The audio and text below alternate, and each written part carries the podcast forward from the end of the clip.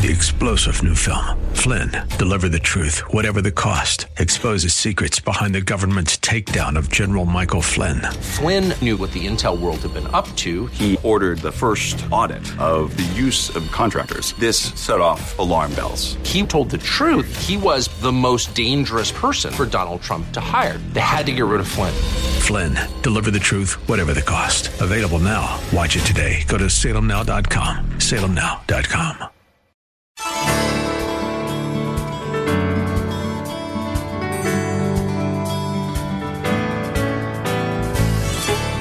Good evening and welcome as we lift up Jesus with Pastor Dudley. I'm Kyle Welch. We are here every weeknight at this time on KKLA to lift up the name of Jesus Christ so that the entire world might believe. Sharing the gospel is our number one goal and the reason we are here. Dudley Rutherford is the senior pastor of Shepherd Church, located right here in Los Angeles. During these days of uncertainty, we believe this is the perfect time to turn off what the world wants to tell us and immerse ourselves in what God has to say to us through the Holy Bible. So let's join Pastor Dudley right now with his message for us tonight. In our attempt, and I believe it's the call of God upon our church uh, to reach people with the gospel, there are many ways, I mean numerous ways, to lead someone to Jesus Christ. There's all kinds of methods to do that. But by far, the most effective method to reach someone with the gospel is by the sharing or the telling of your testimony. When you explain, when you explain to a friend, a neighbor, a coworker, a stranger, what God has done in your life, somehow that relates to them. And they start to think if God can change your life, that perhaps He can change their life. And the truth is, I want you to write this down. If God can change your life, which He has, then God can change anyone's life. Amen? So, this is a very, very, very, very simple sermon today. I just want to teach you what a testimony is. A testimony is made up of three parts. There's the before part, before you met Christ, what your life was like before you became a Christian. Part two is how did you meet Christ? How did Christ find you? How did this relationship begin? And the third part is what has happened in your life since you gave your life to Jesus Christ. Are you with me? It's very simple. The before, I was lost, I was lonely, I was, I was depressed half the time, had no purpose in my life. I got up every day and I went to work, didn't know why I was going to work. Nothing seemed to ever fulfill me. I got wrapped up in the things of this world. Perhaps I got addicted to some sin. I just kind of going through life, no meaning, no purpose, but deep, deep down, I was missing something. I didn't even know what I was missing. And then you explain how you became a Christian. This crazy story, but my next door neighbor invited me to church, or someone at work handed me a Bible, or I was flipping channels on the television. I saw some TV evangelist, or I was driving on the freeway and I was listening to the Christian radio, or something happened. Whatever happened, however, however you found Christ, however that process took place, but you ended up coming to church. I came for ten years. I never really listened. I never brought a Bible. Never. Paid, but one day, I, I, like one time on, it was like the, I've been there 10 years and it was like the last verse, something came over me and I stepped forward and I gave my life to Jesus Christ and I was baptized. And since then, my life is completely changed. I don't know why it took me so long. I didn't know why I didn't do it the first time I ever heard it. I don't know why I spent so much of my time over there what I could have spent my time over here. Now I wake up every day with a purpose. I wake up every day with a reason to live, to share my faith, and to let, let Christ work through me. So that, that is a testimony. It's very, very simple. And I want to look at the Bible at a compelling testimony of a man named Saul. This is before he became a Christian. Saul began to destroy the church, going from house to house. He dragged off men and women and put them where? Into prison. So here's this man, Saul, like a killer wolf ravaging the flock of Jesus Christ with intense hatred and zeal. He's going house to house and he's not selling encyclopedias. He's not taking a poll or doing a survey. He's not handing out literature. He's going from house to house, from synagogue to synagogue, from apartment to apartment, and he's dragging off men and women and putting them into prison, trying to destroy the church and obliterate Christianity off the face of this earth. That's what he's trying to do. That's before he met Christ. But then the second part of his testimony is he meets Christ. You say, What in the world? How did. You're talking about this guy becomes a Christian? How is that even possible? Look at chapter 9, the first word, meanwhile. While God was doing his thing, chapter 9, meanwhile, Saul was still breathing out murderous threats against the Lord's disciples. He went to the high priest and he asked for letters to the synagogues in Damascus so that, so that if, everybody say if, if he found anyone there who belonged to the way, whether men or women, he might take them as prisoners back to where? Back to Jerusalem. And the Bible says, as he neared Damascus on his journey, suddenly a light from heaven flashed around him. Verse 4 He fell to the ground and heard a voice say to him, Saul, Saul, why do you persecute me? Who are you, Lord? Saul asked, and he said, I am Jesus whom you are persecuting. Well, I thought, I thought he was persecuting the church. I thought he was persecuting men. I thought he was persecuting women. I thought he was persecuting people who belong to the way. But he hears this voice, and the voice says, Why are you persecuting me? Who are you? And he says, I am Jesus. He wasn't persecuting the church, he was persecuting Jesus.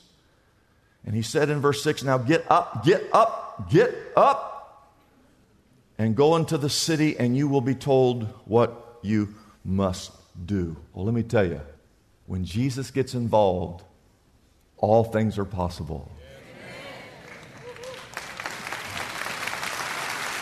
Now I'm going to read through this quick because I just want you to see what happened. The men traveling with Saul stood there speechless, I should say so. They heard the sound, but they, they couldn't see anyone. Verse 8.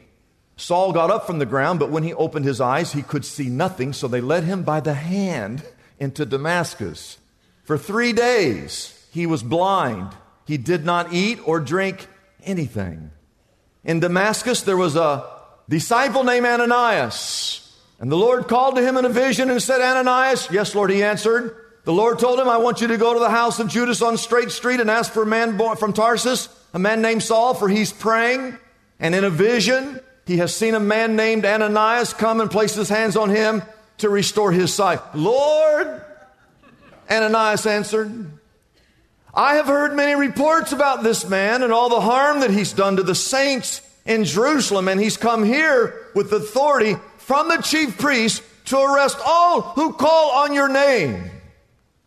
But the Lord said to Ananias, Go, this man is my chosen instrument to carry my name before the Gentiles and their kings and before the people of Israel. I've chosen this man to preach the gospel to Gentiles and to the nation of Israel.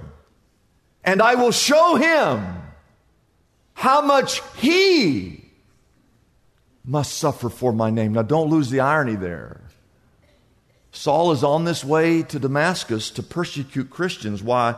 If he got his mitts on Ananias, Ananias is number first person he's going to take back to Jerusalem. And now he's been struck blind. He's been led into Damascus by his hand, and God touches Ananias and says, Ananias, I want you to go talk to Saul, and I want you to let him know that the persecution that he's been causing upon the church of Jesus Christ, that he himself is now about to have to suffer because of my name. Don't lose the irony of that. And all God's people said. Verse 17, when Ananias went to the house and entered it, I think he tiptoed in there. Placing his hands on Saul, he said, Brother Saul. Boy, you talk about a step of faith. Lord Jesus, who appeared to you on the road as you were coming here, has sent me so that you may see again and be filled with the Holy Spirit of God. And immediately something like scales from Saul's eyes fell and he could see again. And he got up and he was what? I mean, he just gets right up and gets baptized. Nowhere, nowhere in the Bible do we find someone getting saved and waiting six weeks or six months or six years to be baptized. Now you would think, well, this he needs to do this, but this not that important. He immediately was what? And after taking some food, he regained his what? I want to ask you a question. Don't you think there were a lot of Christians that were scared to death of Saul? I mean, you just saw Ananias' response. But don't you also believe that even as Christians were hiding, that there were some who were praying, Lord God, is it possible this man who's been destroying the church, is there any way he could become a Christian? Don't you think there had to be some believers praying that Saul would become a believer? And see, there's a difference. Not all of us do that. Do that. There's all kinds of people, again, that are not saved that you get upset about, and you shouldn't be upset. You should be praying that that person comes to put their faith in Jesus Christ. I want you to write this down. Write this down. Don't ever think that someone is beyond God's grace. Don't ever think that anyone is beyond God's reach. We talked about that the last couple of weeks. If Saul, the guy who was destroying the church, if he could meet Jesus, if he could be saved, listen, anybody can be saved. Number three, write this down. No, no two stories are alike. I just read to you Saul's story. We just read it. It's his story. But you have a story. And just like your thumbprint, your story is unique. Your, what you were like is different than everyone. We're all different.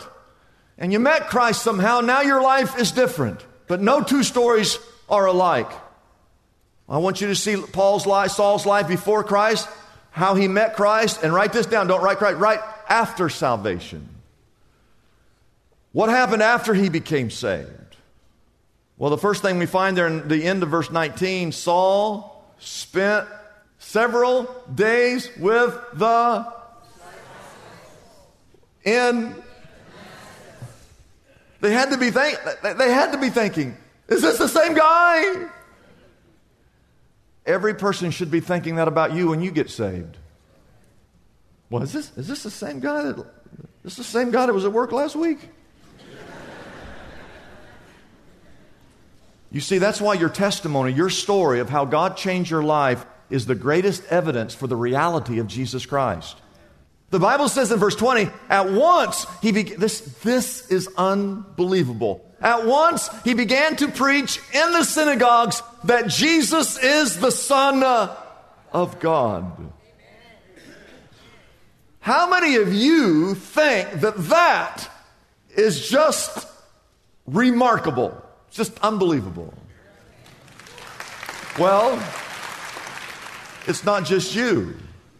All those who heard him were astonished and asked, Isn't this the man who raised havoc in Jerusalem among those who call on his name? And hasn't he come here to take them as prisoners to the chief priests? That word havoc in the Greek is the word portheo and the word portheo, you know, we think of havoc means it's like you messed up the bed or the laundry's everywhere, the house is messed up. The word havoc in the Greek is the word that means to attack with the intent to destroy.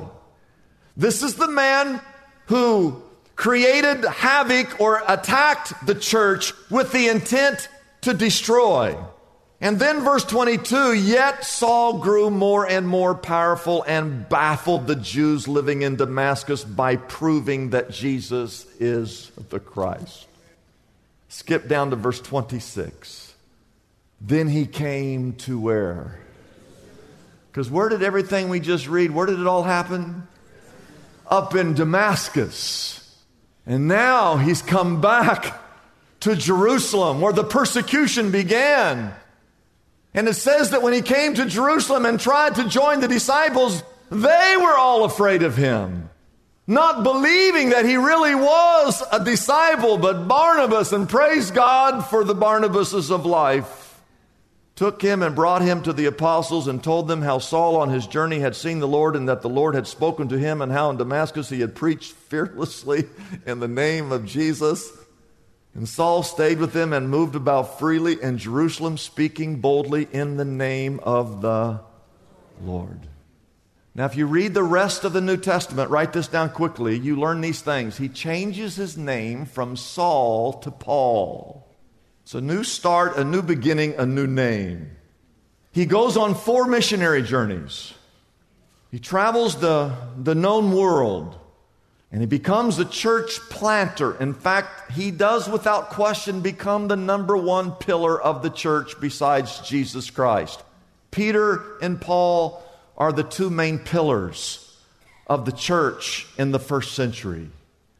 And then he ends up writing one half of the New Testament. I want to ask you this question. How many of you knew that this book was written, half of it was written by a murderer? This was written by a murderer. Well, that, that's what his life used to be. But then he met Jesus Christ. And now he becomes the number one church builder, missionary, Bible writer the world has ever known. Today, I wanted to give you just an insert where you can write your own testimony. The first part is just what was your life. We call this BC, before Christ. And uh, you can just write little one words or you can write out sentences. But what was your life like before Christ and explain why you were on the wrong path? How'd you get there? Why were you there? Number two, you turn your outline over there, that, that the moment. Everybody say the moment. How did, how did you accept Christ into your life? I want you to be able to explain how you met Christ. When did you surrender your life to Christ? When were you baptized? I just want to say this. Do not be offended by this, but think about it. If you cannot articulate how you met Christ, perhaps you never met him. If you can't explain how you became a Christian, perhaps today you're not a Christian because if you've met Jesus Christ, you should be able to explain how that happened. Amen? And then, number three, the third thing is what we call AD, uh, the year of our Lord. How has your life changed after, since you become a Christian? Write it out. Keep it in your Bible or put it somewhere where you have it handy. But you write it out and then you start to read it. You read it, you read it, and as you read it, it will help you verbalize it. And communicate your testimony to someone every single week. I want you, when you give your testimony, to emphasize point two and point three. I've heard way too many testimonies where they spend one hour talking about how bad their life was. And they start to take pride in how bad their life was. They take about 30 seconds to talk about Jesus and 30 seconds about what's happened since they met Jesus. It should be just the opposite. We just read, we just read Saul's. He had about four or five verses that talked about his previous life. He spent a long time talking about how he met Jesus Christ on that road to Damascus. And really, the rest of the New Testament is his life after he got saved. So it's just a word of wisdom to you. Uh, when you tell your past, just kind of give a, give a little synopsis of it. We don't really want to hear all the details, right? But just give me enough to know you were on the wrong path. What I want to know is how you met Christ and how he changed your life. And then you begin to pray that God would open up doors and give you boldness. And you make this sharing of your testimony a priority and you let people know what Jesus did and what he does in your life. As we close, I want you to turn all the way to Acts chapter 22. We've spent this whole morning in Acts chapter 9. What happened between Acts 9 and Acts 22? Well, Paul went on two or three different missionary journeys. He's been arrested several times. He's been beaten for his faith. He's been thrown in too many prisons. He can't even count them all. He has truly suffered for his faith, but he still boldly proclaims to both Jew and Gentile, giving proof that Jesus is, in fact, the Messiah. So a lot has happened by the time you get to Acts chapter 22, but when you come to Acts 22, it's another moment that he's been arrested and he's what it is. I just want you to know this. Paul now is giving his testimony. We read what happened to him. Now it's him talking. He's actually standing before some people, and Saul goes, Let me tell you my testimony. And I just want you to see how once it happens, now you explain to people what happened. It's his testimony. I want you to look at Acts 22, beginning with verse 3. I'm going to, read this fast. I am a Jew born in Tarsus, Cilicia, but brought up in this city under Gamaliel. I was thoroughly trained in the law of our fathers, and just as zealous for God as any of you here today. And I persecuted the followers of this way to their death, arresting both men and women and throwing them into prison, as also the high priest and all the council can testify. I even obtained letters then to their brothers in Damascus and went there to bring these people to, as prisoners to Jerusalem to be punished. That's his life before he met Christ. And then verse 6 about noon. As I came near Damascus, suddenly, there's that word again. A bright light from heaven flashed around me. I fell to the ground. I heard a voice say to me, Saul, Saul, why do you persecute me? Who are you, Lord? I asked. I am Jesus of Nazareth, whom you are persecuting. He replied. Now remember, in Acts 9, it was happening real time. This, this is just his account of it. Verse 9 My companions saw the light, but they did not understand the voice of him who was speaking to me. What shall I do, Lord? I asked. Get up, the Lord said, and go into Damascus, and there you will be told all that you have been assigned to do. Verse 11 My companions led me by the hand into Damascus because the brilliance of the light had blinded me, and a man named Ananias came to see me. He was a devout observer. I would have arrested him had I. Never, never mind. Uh, he was a devout observer of the law and highly respected by all the Jews living there. He stood beside me and said, Brother Saul, receive your sight. At that very moment, I was able to see him. And then he said, The God of our fathers has chosen you to know his will and to see the righteous one and to hear the words from his mouth.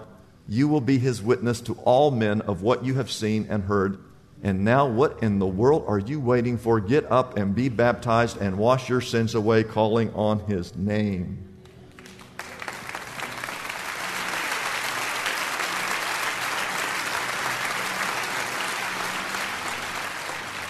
That's how he met Christ. The after, again, if you go over to verse 21, the Lord said to me, Go, I will send you far away to the what? In other words, God is going to use his life as a vessel to take the gospel to the entire world.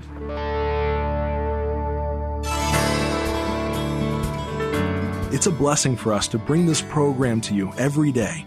We exist only by our faithful partners who support us through their prayers and financial gifts. If Pastor Dudley's message has been a blessing to you, we would like to encourage you to consider joining in partnership with us so we can continue to be here every day to bless others with this important ministry. Your gifts, whether large or small, are greatly appreciated and go directly to help keep us on the air. You can find out more about supporting us by calling our toll free number, 888 818 4777. That number again is 888 818 4777. We have operators standing by and ready to take your call. You can also support us by going to our website, liftupjesus.com forward slash reach. That address again is liftupjesus.com forward slash and then the word reach. Deep in the heart of every believer, there's a faint whisper, a call, a prompting we go about our business and we hear it. We see and interact with lost people every day, and the whisper echoes again for us to share our faith and tell others about Jesus. And yet, we still resist. In his latest book, Compelled, Pastor Dudley Rutherford shares his earnest desire for each and every believer to be equipped with the good news of salvation. He encourages you with inspiring stories of men and women, young and old, who have accepted the irresistible call to share Jesus with everyone they meet and he provides practical methods to overcome your fears and effectively articulate the message of salvation. Thousands of readers have already taken advantage of this incredible book, and now it's here for you. Compelled. The irresistible call to share your faith can be yours right now for a gift of $15 or more to the Lift Up Jesus ministry. It's as easy as calling our toll free number, 888 818 4777. That number again is 888 818 4777. You can also get Compelled, the irresistible call to share your faith, on our website, liftupjesus.com. Our address again is liftupjesus.com. Discover for yourself the strength that awaits inside you to speak boldly to others of how Jesus Christ has changed your life forever. Don't hesitate. Call us right now and get your copy of Pastor Dudley's latest book, Compelled The Irresistible Call to Share Your Faith, today. I'm Kyle Welch, inviting you to join us tomorrow at this same time as we again lift up Jesus with Pastor Dudley.